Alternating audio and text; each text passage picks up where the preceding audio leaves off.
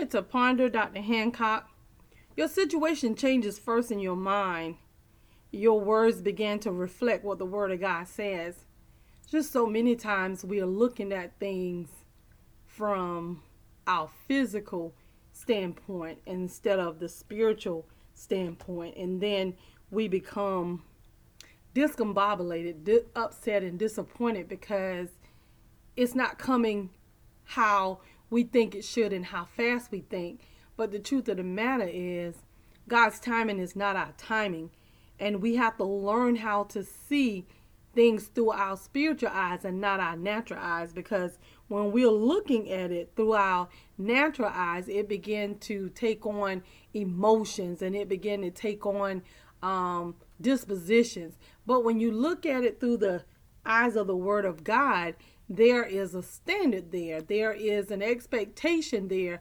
There is an assurance there because we are looking at Maya Shakobai. We're looking at this thing through the Word of God. And so many times, nobody's story is the same. Um, the Word of God tells us that He knows every hair on each one of our heads.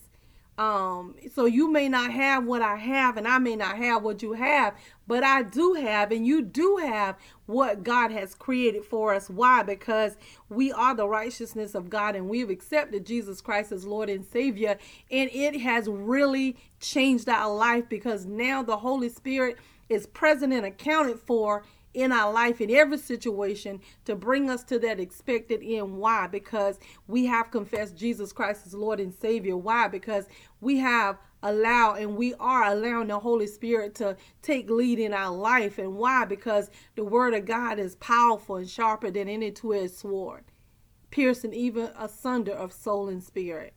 And this is the confidence that we have in Him that when we ask anything, according to his will, he hear us. And if we know that he hear us, we know that our petitions are granted. Real talk, Dr. Hancock, we need you to like, comment, subscribe, and share.